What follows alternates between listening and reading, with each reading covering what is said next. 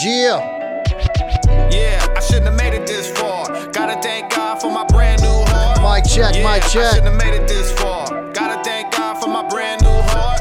Yeah, I shouldn't have made it this far. Gotta thank God for my brand new heart. Hey, they never seen it like this. I was cutting up all in the roof, Chris. Came a long way from that mainline-ish. Coming Saturday, babe, finna bring the kids. Coulda wild out, told Ma, bring the pack. Stressing commissary and the money on the jack.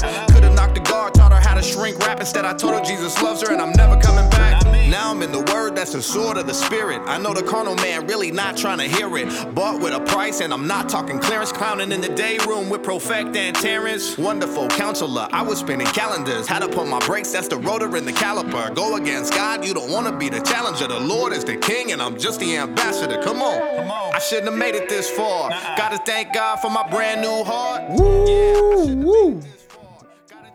Mic check, mic check. Mic check, mic check, mic check. What up, what up, what up, what up, everybody? What up? Late episode of the No Judgment Podcast. But that's all right, man. We want to welcome everybody from Apple Podcast, SoundCloud, everybody that's tuning in to us. We want to just thank you, man. You know, because Bishop, if anybody can listen, that's appreciated. If anybody tunes in, that's appreciated. Because a lot of people out there doing stuff that nobody really cares about. And some of them be really talented people. You know, some of them, you know, some people actually got some things to say. A lot of people don't. A lot of people, you just listen to them and it's like, man, these guys are like, they're writing off of just education or something they just kind of rehearsed or whatever it might be. Which, by the way, we don't really have no pre-production meetings here.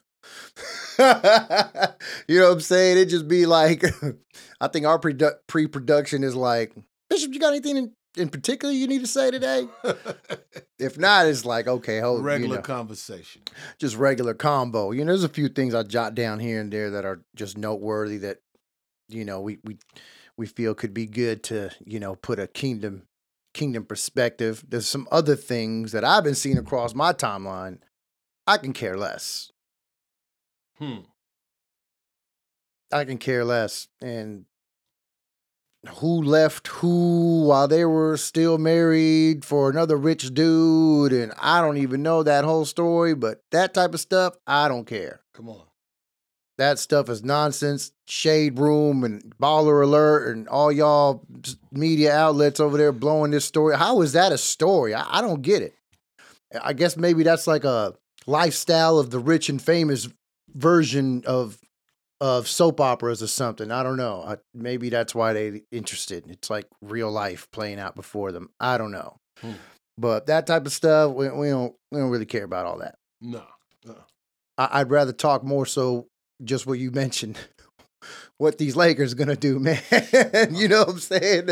Give them a little airtime. Yeah. You know what I'm saying? Yeah, absolutely. Man.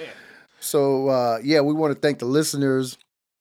Shout out to everybody in Africa listening to us. In Canada.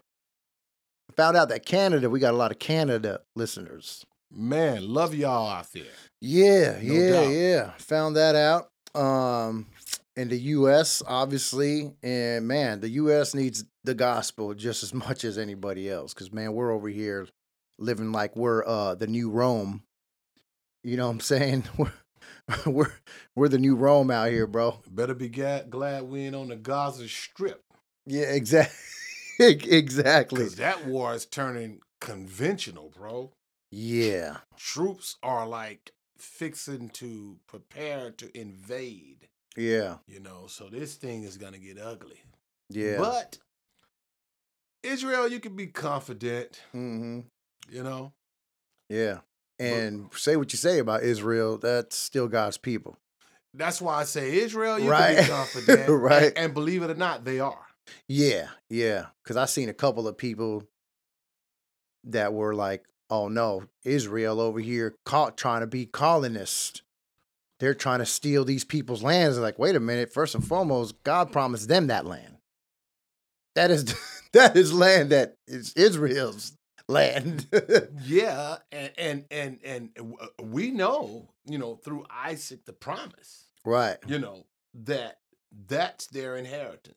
Yeah, but Muslims, Arabians, right? You know, the in that particular region, they think Ishmael, being the oldest of the bond slave woman, right? You know, Hagar, that ain't, look, you know, no.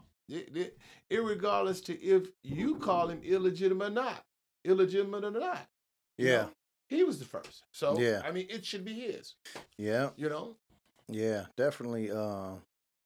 Definitely prayers for Israel, for sure. Because, you know, if you're a friend of Israel, you're blessed. Yeah.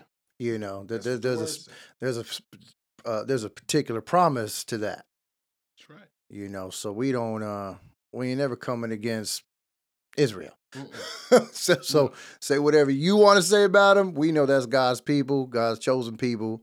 And even more so for the Christian who've been engrafted in. Come on. I mean, that's what the word says. So, you know, I'll bless those who bless you. Yeah. And I'll curse those who curse you. Absolutely. And shout out to David Lynn. I was watching another video of his earlier. He's going on a end times tour. Huh. So he going everywhere preaching the gospel. Come on. Amen. That's a cold name for a tour. Come on. That is a code that you'd be like, man, I'm going on an end times tour. Come on. I'm letting people know Jesus is coming back. This is so serious to me. I'm going everywhere I can go. That's real, though. Man. That's real. Look, I was telling somebody last night at work. I said, hey, because we was talking about this particular topic, and, you know, he was saying, you know, he was wondering, you know, how this thing is going to play out. I said, well, let me tell you this. The way it's going to play out, I don't want to be around to witness, you know, the results, you know, right. How it's going to play out, because, you know, there's going to be a peace treaty. Right. You know, between these two. Right. And the Antichrist, he's going to, you know, say, hey, look, I'm the problem solver. Right. You know, I could bring peace to this thing. Mm-hmm. You know, I know how you can share this. Yeah. That's when he's going to sit on what he called his throne in that very Dome of the Rock. Huh. Yeah. So, you know, hey, we ain't going to be here. No. If you're here, it's a problem. That's a problem. I've been watching a lot of those videos. This brother Isaiah, young brother too, young dude. He posts a lot of those videos, and I mean he's just going on and on, emphasizing, you know, what's his name? His name's Isaiah Saldivar, young dude. And for as young as he is, it's great because he's not preaching this new age nonsense that a lot of these kids are on. You know, he giving it up raw and uncut, which is great. You know what I'm saying? Because you need more people, you know, especially people that are utilizing like the YouTube more. You know, they're on the social media platforms. I think he's got a Twitch. He's got like a TikTok.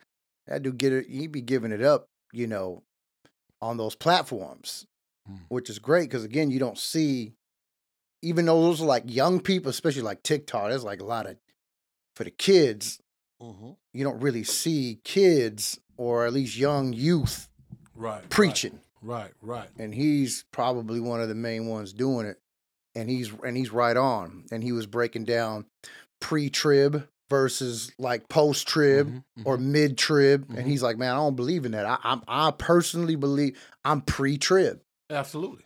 You know, this is why. And he breaks it down as to scripturally why. Right, scripturally why. And just, he uses a little common sense because it's like, how would you know these things if, you know, if you stuck around, then you would know them. But no man knows the day or the hour. So if you're still around, that means that you missed it. Mm-hmm. You know what I'm saying? And there's still a, you know, there's still some people that are going to be saved through it. But I think that that's the contrast, though, with evangelical Christians, why they can't agree.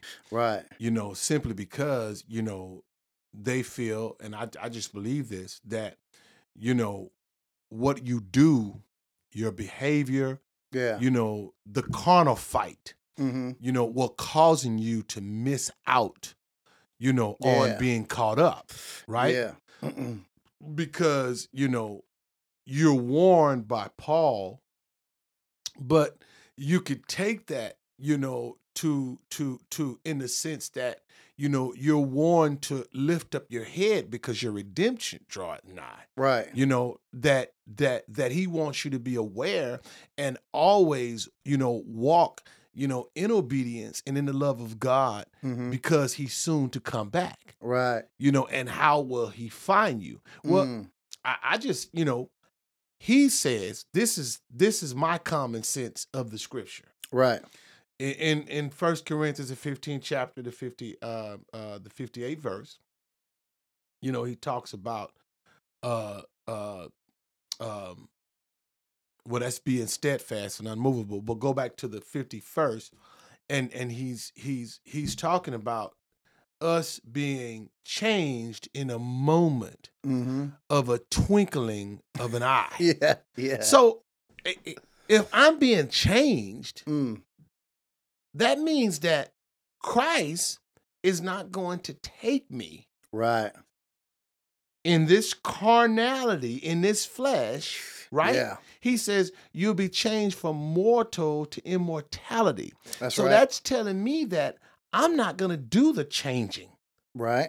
That the change is going to be done, that part of it, by Christ, mm-hmm, because he's doing the other part, which is the inside work. Right, right. So right, now everything's going to match. Mm, mm, mm. Right? My spirit is going to match. Yes. Because that's how he was resurrected. Mm-hmm. He had a glorified body. Now our bodies are going to be glorified. So, right. So when you get to talking about the do's and the don'ts and saying, well, oh, well, you know, am I going to make it, or blah, blah this, or blah, blah that? Yeah. If you've right, accepted Jesus as Lord, you're going to make it. Mm-hmm. You're going to be raptured. Yeah. You know, people are it's probably going to blow some people's minds. And we can look at scriptures, you know, because you know how people, they'll say, well, no, because this scripture says this and that scripture says that. Mm-hmm. No, look, you're ready because it's the Holy Spirit right, that gets you ready. Right. Right? There's an invitation that goes out to the wedding. Yeah. And you can accept that invitation or you can reject that invitation. Jesus gave a clear picture of that. Mm-hmm. Right? And so we've accepted the invitation. Right. So guess what? We in. We the bride.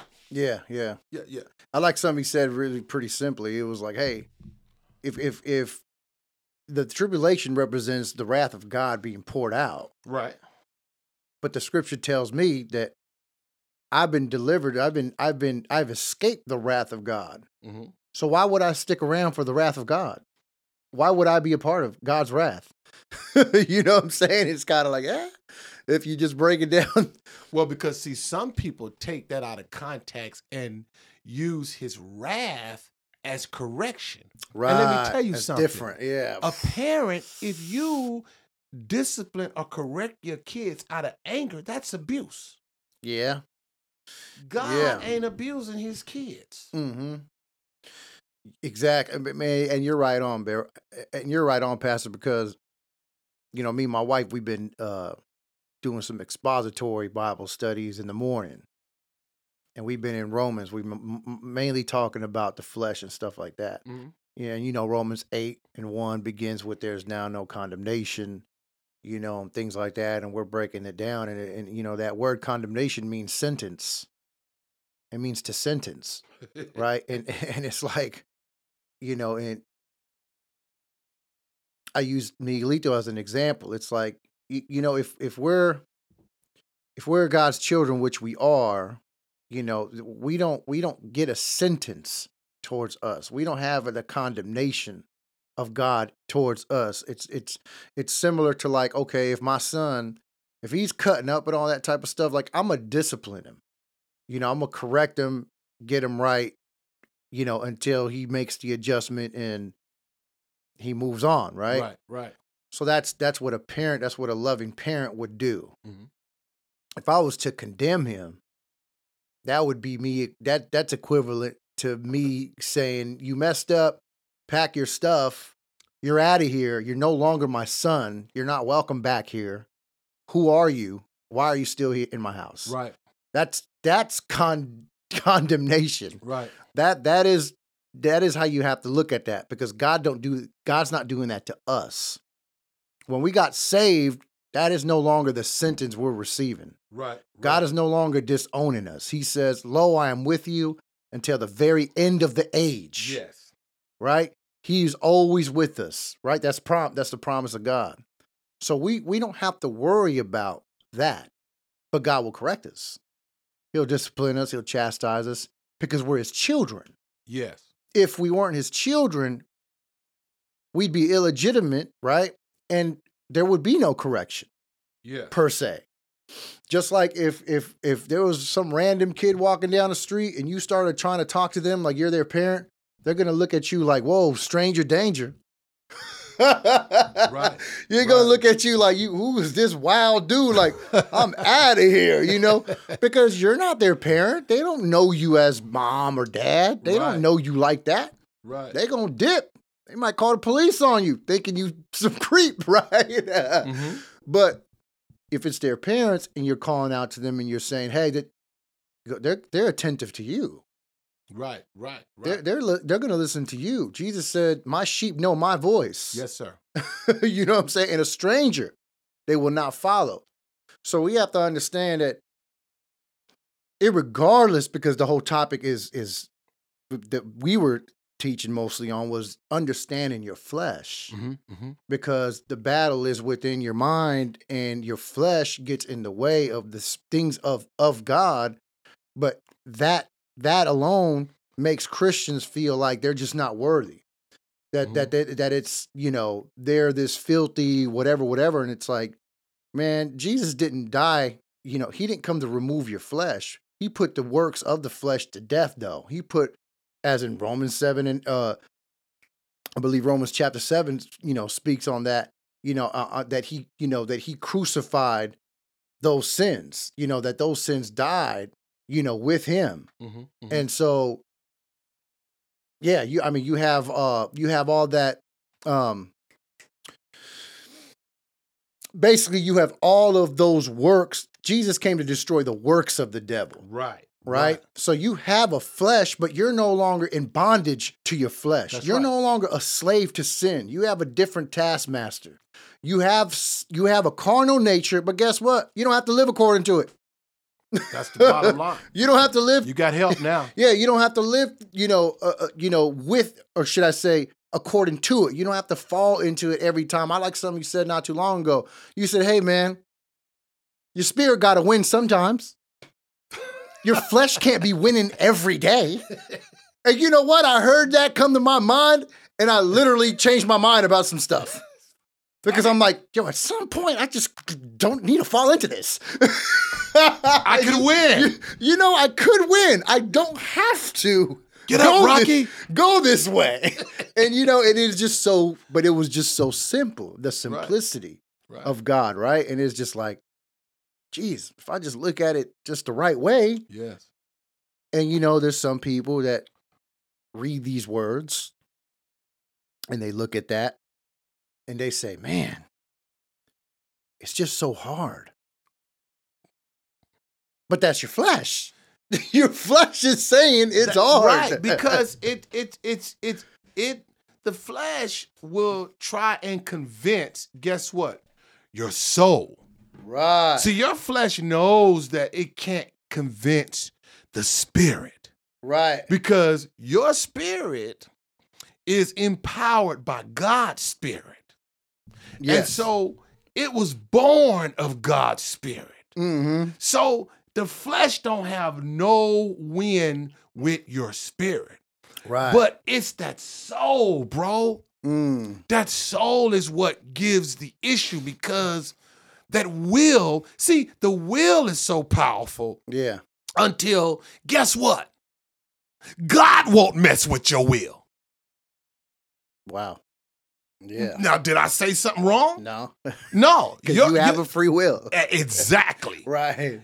And so that's where I believe that Christians like go into this cave and not want to come out, because the soul, your emotions have convinced you, because your will have conformed not to God's will, but to the will of your flesh. Right. Absolutely. So now the condemnation comes in because you're saying, I'm not worthy, you know, of this. And God is looking at me like that. So now it's like you said, your mind, you have immediately got outside of walking in the Spirit. Right. Because when you walk in the Spirit's prescribed order is for you to look at the victory that Christ is giving you through what he's done on Calvary, not what you've done. Right.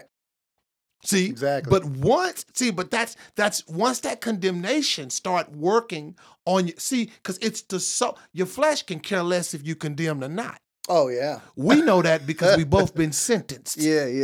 Right? Yeah. Right? But what was crying out?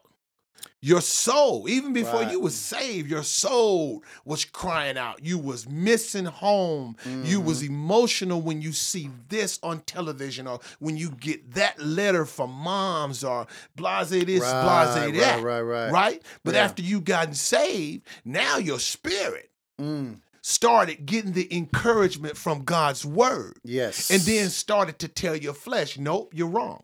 Yeah. This is who I really am. So now I'm looking in the mirror and I'm saying, oh, okay, I don't look like that guy. Right. I look like the firstborn of many brethren. Ooh, come on. That's who I really look like. Yes. So because look, we look at, and what did we say? The works of the flesh. Right. And I asked the question Monday, how come it's not called the fruits of the flesh? Right. Because the flesh can't produce fruit. Mm. Why? Because the flesh's works are dead. Come on. That's what it says. Fruits only with us, fruits only come from the tree of life. Mm. That's good. That's really good. There's no other fruits being produced in us. Mm-hmm. Yeah. Amen. Yeah. I don't mean to get worked up. Bro, no, it's good, because again, it's like if you're gonna walk in victory, you have to understand what's what. You know, because you'll condemn yourself over the wrong things because you don't have the knowledge, right? And again, I refer to Paul in chapter 7. You know, he breaks it all down. You know, he's letting you know there's two laws at work here that I find. You know, that when I want to do something that is right, I can't find a way to do that because my flesh is just whack. That's what it does. You know, when I will to do good, evil is always present. You know, the things that I want to do, I don't seem to find. And a lot of people use that as a like, kind of, I don't know, maybe like a bailout type of scripture or whatever it might be. And it's like, well, that whole entire thing is just simply Paul breaking down how your flesh works. You know? Hey, bro, when I was in closed custody, and I told you this story, and I don't know if I should air this or not, but I mean. You can air whatever you want. You know us. No judgment zone, bro. I remember, man, when I was in closed custody, bro, back in 2001, 2002. Struggling with masturbation. Mm-hmm. Saved, right? I'm saved. Reading my word every day. Right. Being filled every day. Right. Spiritually, understanding little by little, more and more, line upon line, precept upon precept, growing in the Lord. Mm-hmm. But yet and still, as I am alone in my cell, guess what? Yeah. The spirit of my mind began to war with my members. Right. And at first, I'm like, God, is this what you're telling? And God said, this is what I'm telling you. Right. You're warring with your members mm-hmm. because what's happening, and I'm like, I'm trying to eliminate the members on my body that God is talking about. Right. And can I tell you something? Huh. Bro, the process of elimination went right to my genitalia. Mm. I don't know no other. God started pointing stuff. He says, this is your struggle. Right. But this is what blessed me is that 21st verse because it gave me the way out, and that's where my deliverance came. Yes, exactly. Because it took the weight off of me. Mm-hmm. Lay aside every weight of sin that so easily beset us. Right. Looking unto the author and finisher. Once my focus, once my eyes, once my sight began to look at what Christ has done, then the burden wasn't on me. See? Mm. And once that took place, I began to be strengthened and began to walk in the strength that the Spirit provided for me through that prescribed order. Right. Do you see what I'm saying? Mm-hmm. It had nothing to do with 10 steps because you don't have 10 steps for that. It ain't no anonymous. Look, y'all might as well quit lying. With your treatments that you're taking people money for. Listen, if that was the case, pornography wouldn't be an $80 billion industry a year. Yeah. So stop with that. It's Jesus that gives you the victory, right?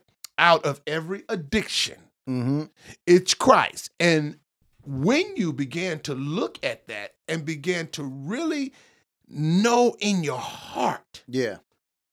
That's what took place for you, that he who knew no sin became sin for you in order that you might be made right with God. Mm-hmm. You know that God's not looking at you in a wrong way. Yes, sir. Come on, man.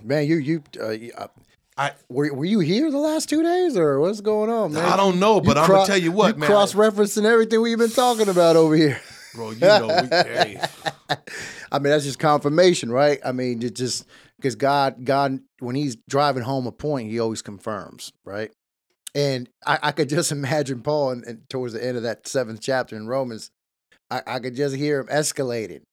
The things I want to do, I can't do.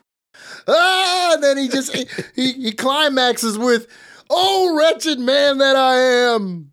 Who shall deliver me from this body of death?" He might have been struggling with what I was struggling with. But look, he took a breath and said, I thank God through Christ Jesus, my Lord. Mm. See, because just like you pointed out, he knew the way out.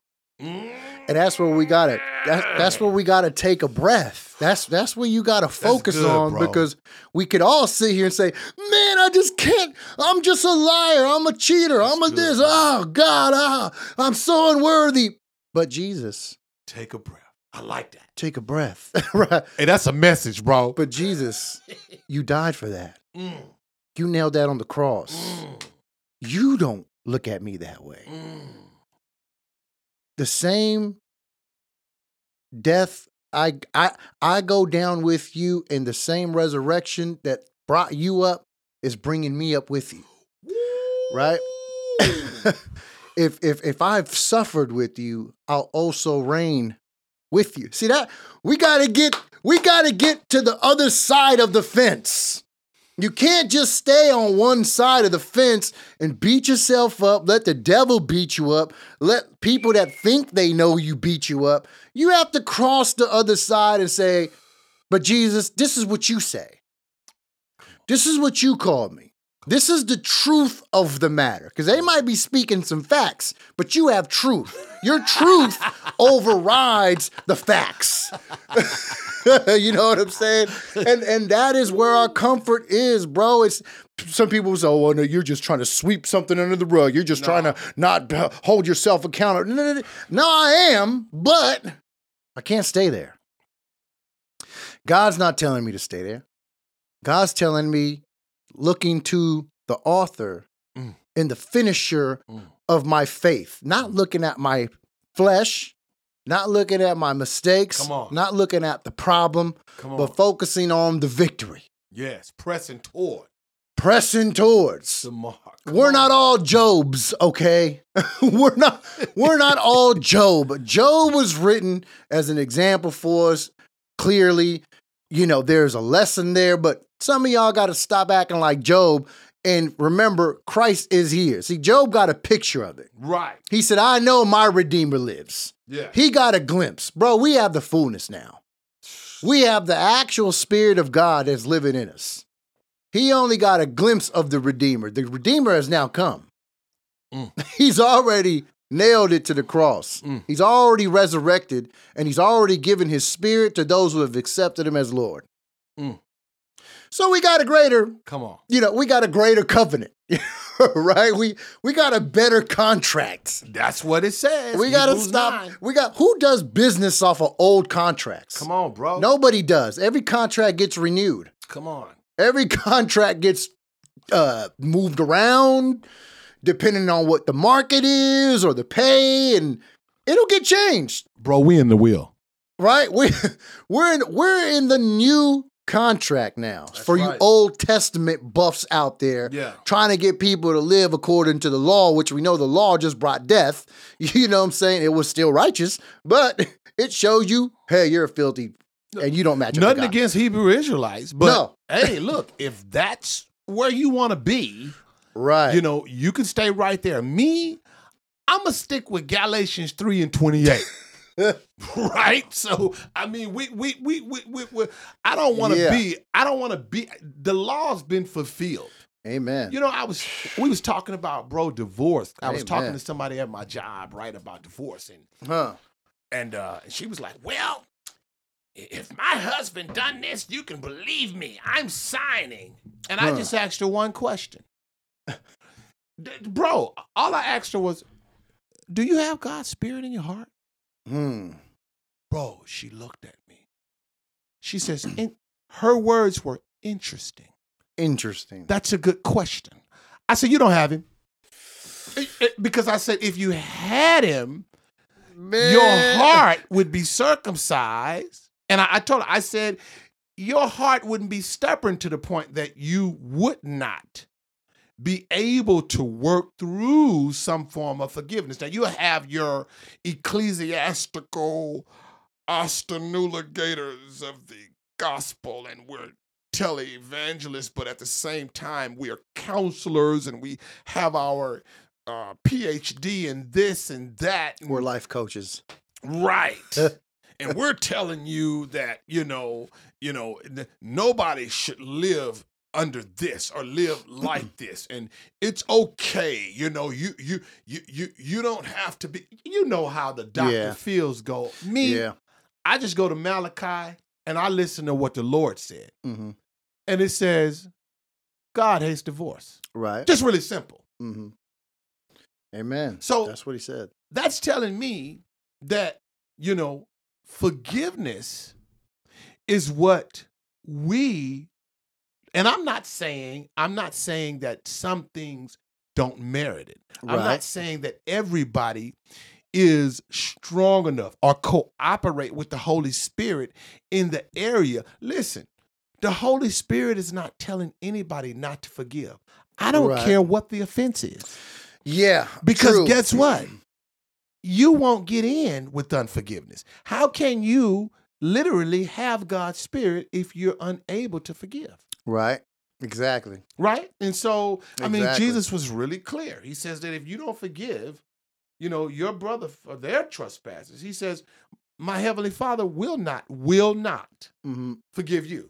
Right. So we understand as Christians, we understand that faith worketh by love. So everything that we deal with in Christianity is based on faith. Right. So Amen. God taught me, because I was having issues with, I hate her, blah, blah, blah, blah, blah. I ain't never. And God just spoke to me and said, you know what? It was me that said, Father, forgive them. Right. For they know not what they do. Mm. Do you believe in that? Wow. It was just simple. The Holy Spirit said, do you believe what I said? Mm-hmm. And I was like, yeah. Yeah. Guess what? And the moment I accepted that, right, it gave the Holy Spirit latitude to work with my heart. Right. And before you knew it, I was just walking in forgiveness. It didn't matter. Yeah. I was like, oh, you know, da da da. It's like, well, so-and-so said this, and so-and-so said this about you. And I was like, right. Okay. Yeah. Well, you know, well, whatever, you know. Yeah. I mean, that's funny how it's funny how we could like follow certain parameters of the word until there's something that is too big in our heads or too catastrophic that all of a sudden the word of God is just void from there. It's like, wait a minute. It's like you said, it don't matter. God, the word of God is going to stay in play regardless of circumstance. Yeah. And that's one thing that I've, because we was kind of talking about, you know how everybody has a testimony, yeah, right? Everybody has an area of life that they've been afflicted in that God has turned around and has made that mess a message, right? I believe everybody has a theme. It's a testimony, but it's like a theme, right? Yes, yes. When you hear certain preachers or whatever, they bring a certain theme because they're pulling from their testimony. Mm-hmm. They're pulling from something catastrophic that the Lord delivered them from, or that they might have, you know, a certain pit they lived in for some time and God brought them from there, and they pull from that experience. And I was telling somebody, I said, for me, you know, the theme for me has been, you know, transformation from a dark place, you know, from prison, which is mainly right, experiencing the power of God in a place where you're powerless, right? Because man owns you. Man is holding your hand through everything. Man is telling you what to do, what not to do, when to do it, where to do it. There are literal lines drawn for you out of bounds, right? You know, you're established with perimeters. You're established with boundaries. You're even located in a place where you cannot see beyond. The perimeter of your sight ends at that fence, right? So for me, it's always been you know, God is, you know, has saved me and caused me to look beyond that. You know, has caused me set my sight, you know, beyond the perimeters. You know what I'm saying? And just like you know, he took that place and just made it our school. You know, it made it our training ground. It those perimeters now just became perimeters for my life spiritually. You know, it's helped me to stay in bounds in places that I shouldn't be, you know, going out of bounds in. So it brought actually a lot of, God used that to bring a lot of structure. Right. I think I thrive better under structure. Don't want to go back to prison, but I think for me, I thrive better when I'm structured or when I'm scheduled, right? I think I thrive better when I don't have a structure or a schedule. I'm kind of like, maybe I need to tell your wife to put a call out up in the kitchen. Maybe. I think they're called honey to-do lists. Maybe she needs to start making me some of those. But anyways, my point in being is that, you know, people got to stop looking at, you know, their failures per se, you know, and they need to turn them around and use them as lessons. You know, quit looking at everything as everything's bad. Not everything is bad. Not everything, you know, God has to take us through certain things.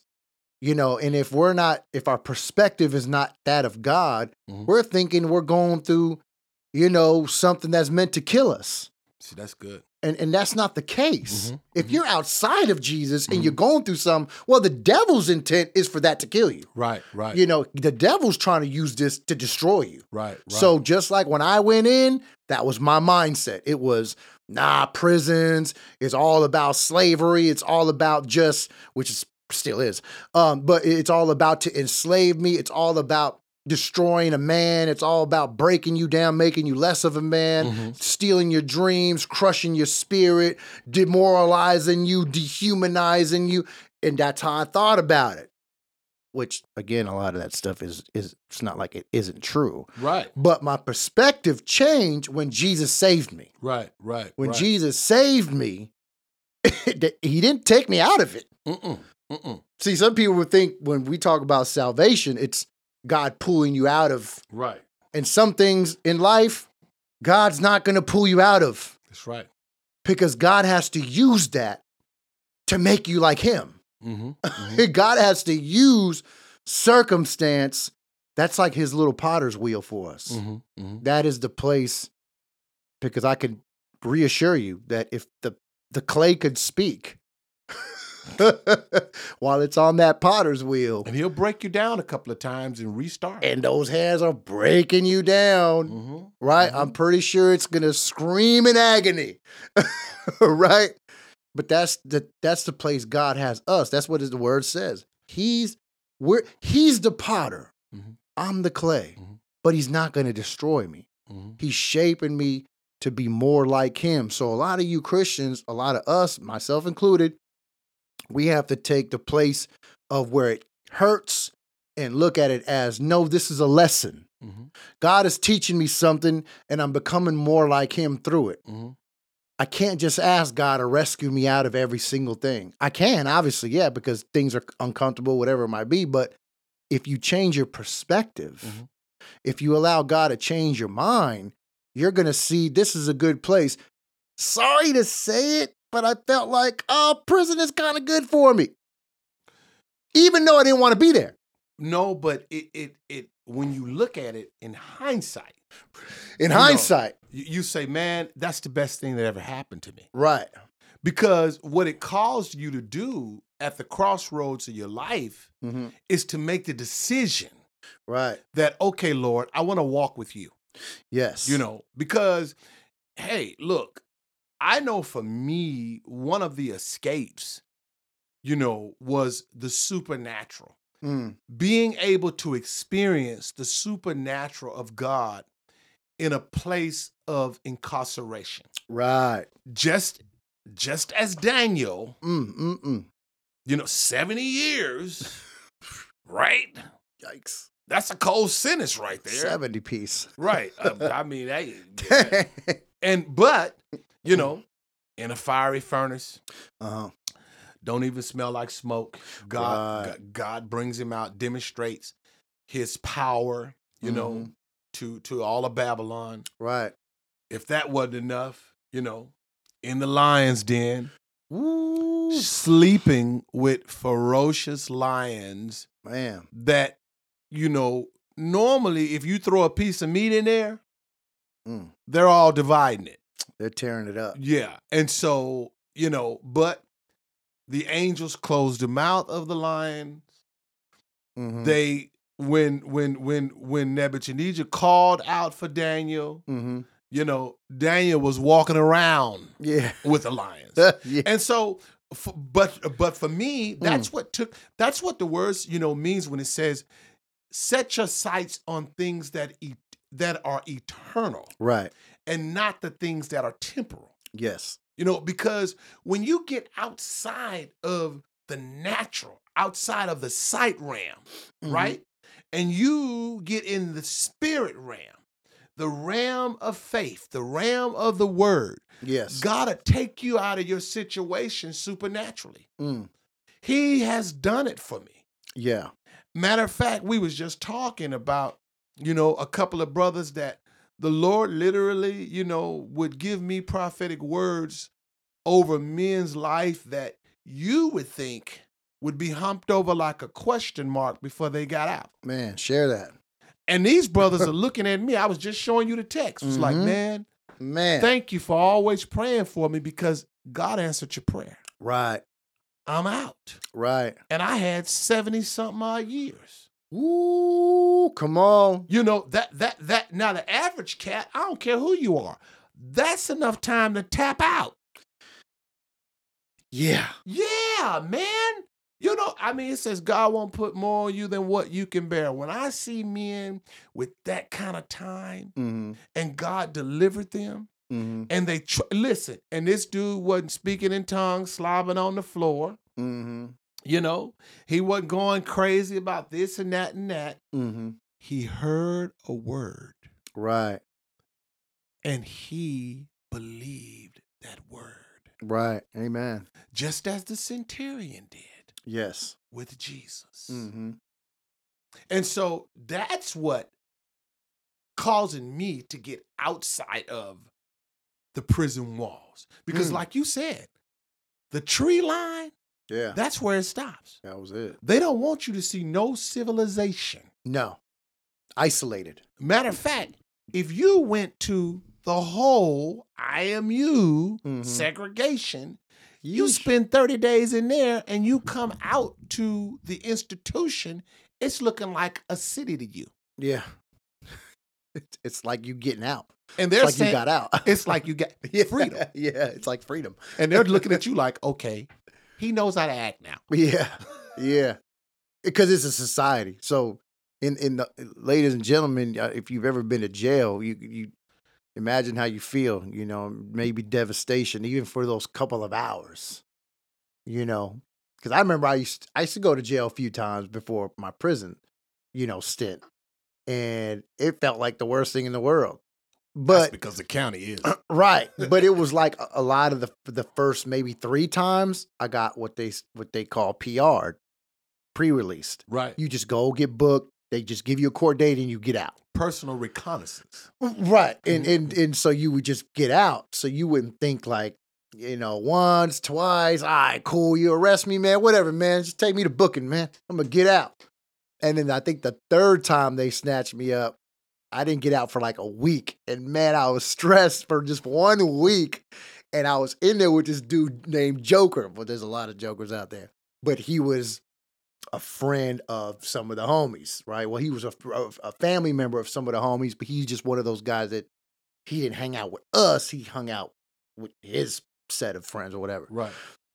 And he was in there, so he recognized me right away. And I'm in there stressed out, Bishop, like, doggone, da-da-da-da. And all I had was a traffic violation. I was driving with no license. So that was like the third time I got caught with one. So this time they're like, now we ain't PNRing you. This is your third time. So you have to stay in here until your court date. So I'm in there stressed out, man. This dude just sitting back like it's nothing. And then he finally looked over at me because I'm sitting like, man, these dudes ain't coming bailing me out, blah, blah, blah. And he's like, man, shut up, Holmes. Like, man, you're going to get out, man. It's just a traffic violation, man. You crying, man. Not in those words. Right. Basically, man, you sound like a, you know what I'm saying? Right. So he's like, man, but he's sitting back like it's a vacation because he already did time. Right. So he's looking at me like, man, shut up, man. Like, you're going to get out, bro. Like, woo. Right, and then I remember I got bailed out on Halloween. So I did like a week. But it was like, you know, again. You looked at Joker now like he was a prophet, huh? Yeah.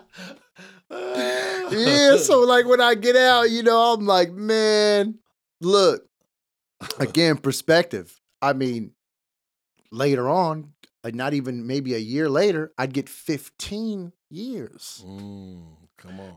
Compared to that week, I thought that week was hellish. But then you get cracked with 15? 15 a week to fit? Give me the week back.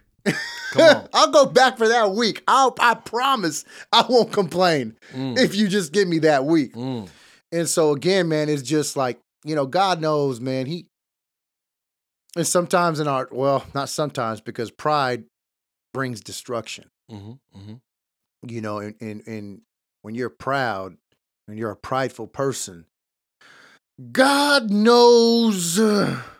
He knows how to bring the humility into play. And it's not like he's trying something, but he just throws things out there knowing you won't budge, but he'll still throw it out there. Maybe you will, right? But he knows, okay, that's not enough. He knows where to break you. That PR wasn't enough. That second PR wasn't enough. This 15 will be enough. Mm-hmm. This is where he'll get it. Mm-hmm. You know. But in his ultimate wisdom and in him knowing everything, it ain't just about. It's more. Yes, the humility is first. You can't receive God without humility. You can't get saved without humility. Come on. Because you have to acknowledge that you're a sinner. Right. Right? You have to acknowledge you've broken God. So there's that humility. And that somebody else paid the price. And that somebody else. Not you. Right, right. But he's added so much more. Right. You know, in that. So it ain't about just God wanting to, I got you. You know, like he's trying to hurt you. It's like, no, I have a purpose for you. Mm-hmm. I love you. I've called you. You know, what you've gone through and what you're going through, it's not for naught. Mm-hmm. You know what I'm saying? I want to use that. I just want you to say yes to me. You know? You don't know what God told me when I first gotten sentenced, you know, because I gave back time. Right. Right? Almost 13 years. Amen. and this is what God spoke to me and said. You know, I was mad, you know, and upset. And, you know, in my heart, I kept saying I want to get out. Mm-hmm. That's always, you know, the first petition that, you know, you get me out. Right. Get me out of here. You lock your son in the room right now. He's going to be saying, let me out. Let me out. Right? Open the door. Right. Yeah. So I'm like, okay, you know, but God showed me something, you know. God said, this was the question. He says, you want to get out? Look. Huh. I said, yeah, Lord. And guess what he said? Preach. Mm. And then I started listening. And I was telling you how the clarity of his voice there in that place is so powerful. God said, why would the devil want you on his ground? Well. Think about you're in hell preaching the forgiveness of sins, the cleansing of the blood of Jesus Christ. Mm-hmm. Think about that. That's where you are, right? And we know that. A living hell, right?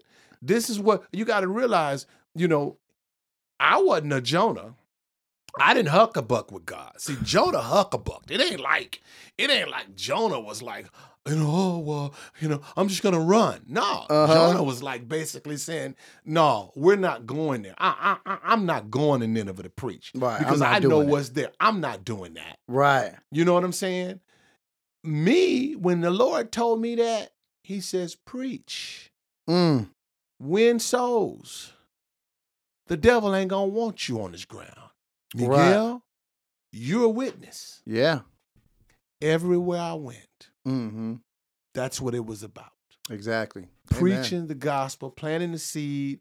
You know, somebody else watered, but ultimately God brought the increase. I see brothers now who I don't even remember who's walking with the Lord. Right. And it's saying, man, do you know that God used you to say this? And that was the seed, or I've been walking with the Lord since, you know, you minister salvation to me. Yeah. I can't even count. Mm. I cannot count. We was talking about this the other day, me and Lowkey. I can't even count, bro. Right. And so that's the fire that has always been illuminated, well, lit. It ain't extinguished. Mm-hmm. That evangelistic fire, when I see somebody lost, you know, I need them to know you don't have to stay lost. Right. Mm-hmm. You know, he listen, you know, the world has painted Christ to not be cool, bro. He become all things to all men in order that they might be saved. I was just looking at some people over to my house and they was looking at me like, she was like, you got a red Laker hat. I was like, yeah, I'm a real Laker fan. Ooh. You know, and she looking at me like, I thought this dude was a pastor. And you look, because these are all pastors' wives. And I'm like, yeah, but I got swag. Because guess what? Man. I really believe that Christ, man, he wants to be appealing to those who are in the world. That's right. What his word says. For God so loved the world. Right. That's who he want to appeal to. Look, I ain't compromising with the world. Right. Love not the... I don't love the world's values, beliefs, principles, none of that. Right. This is how Christ looked. Yeah, listen. Man, every good and perfect gift come from him. Right. Look, Colossians talks about he is the creator of everything. Yeah. All things was created by him, through him, and for him. Yes, sir. So you can't look at me and try to say, oh, well, you're not representing Christ. No, it's the words that come out of my mouth that represents Christ. Right. I mean, bro, I don't get it. Thank God I was under your tutelage, you know, under your discipleship and learning Christ where I learned him. Because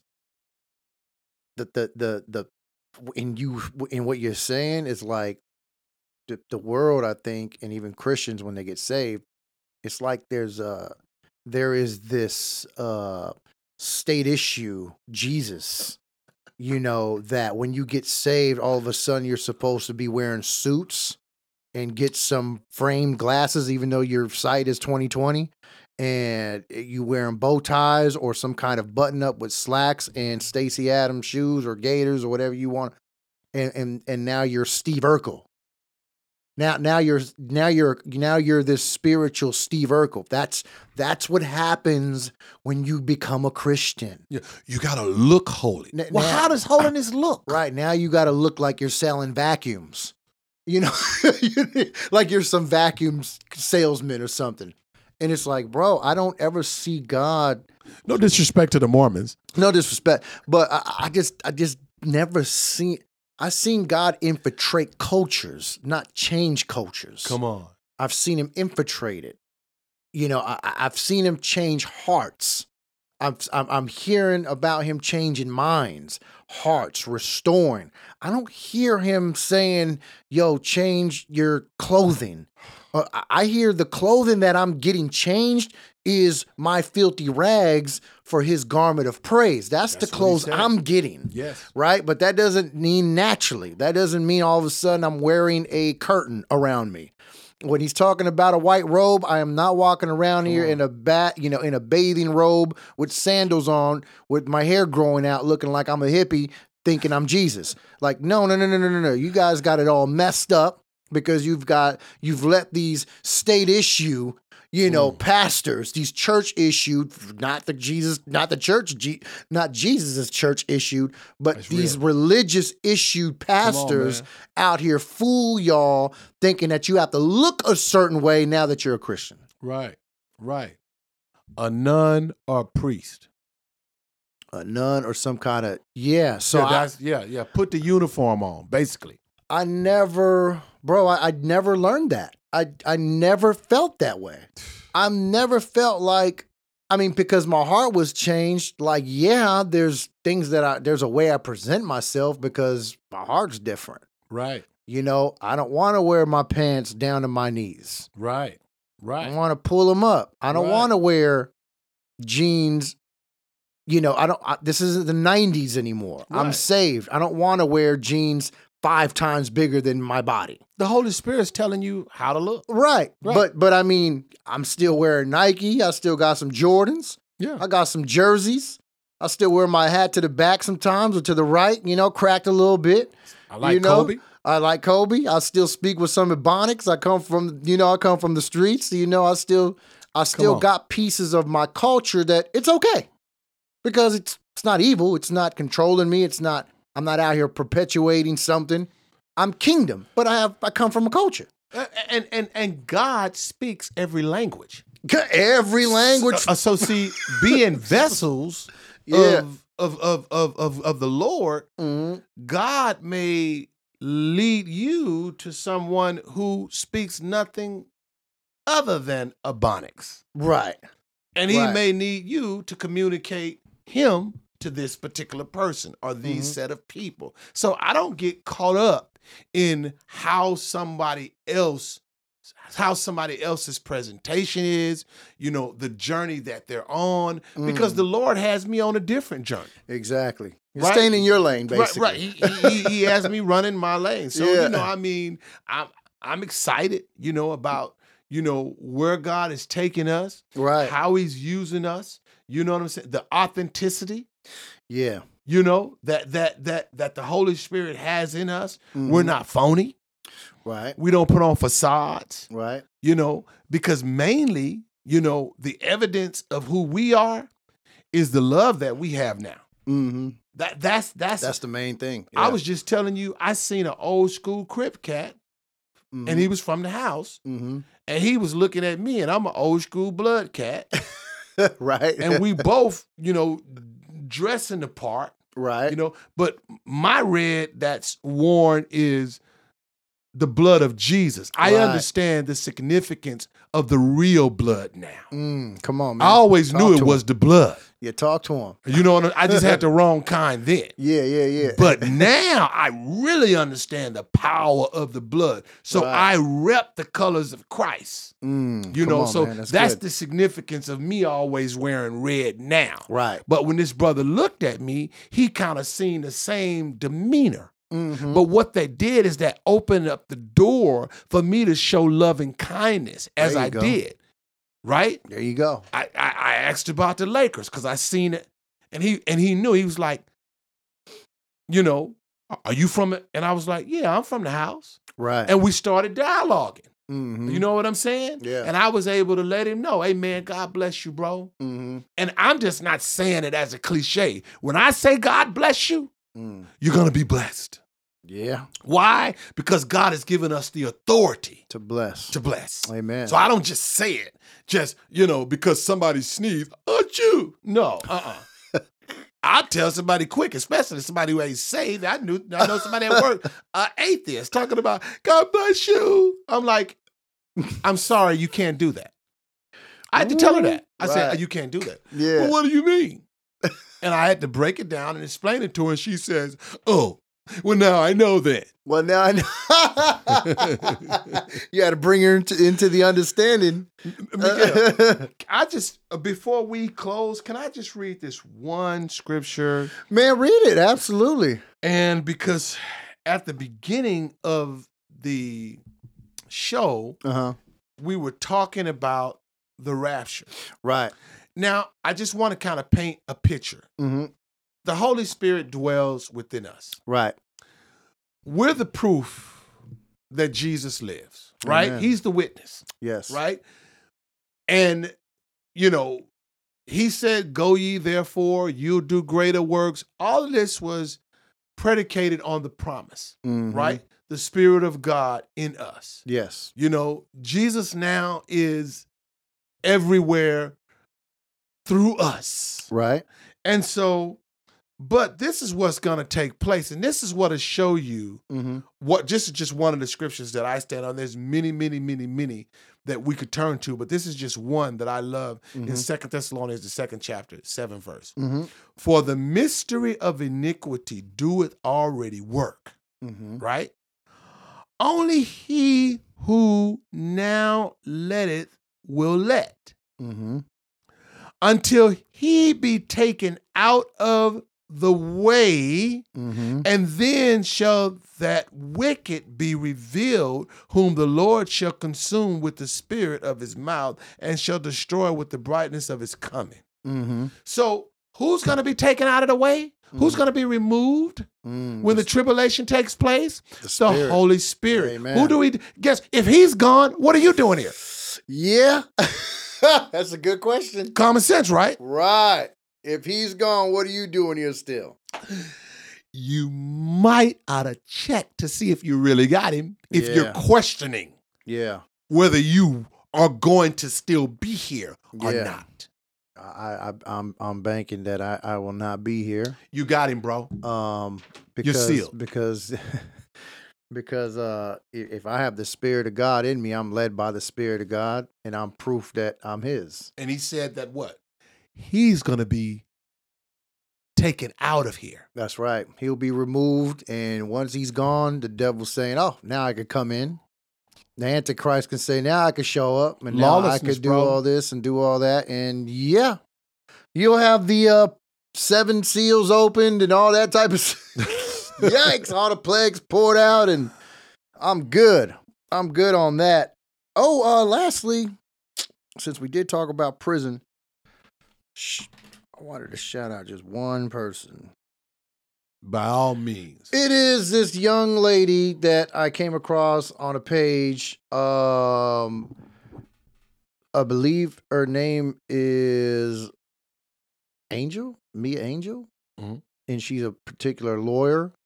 Shout out to her first and foremost, and as much as this woman kind of trips me out, to Kim Kardashian as well, because she partnered with this woman. This woman went on a challenge. She went on a, let's see, it was kind of like a dare, but it was a challenge, right? Dare, challenge, whatever. It was can you get 17 people out of prison in 90 days? And I believe it was life. Not jail, but prison. Prison. Lifers. Get 17 lifers. I like their ministry. Out of prison in 90 days. Wow. And they did it.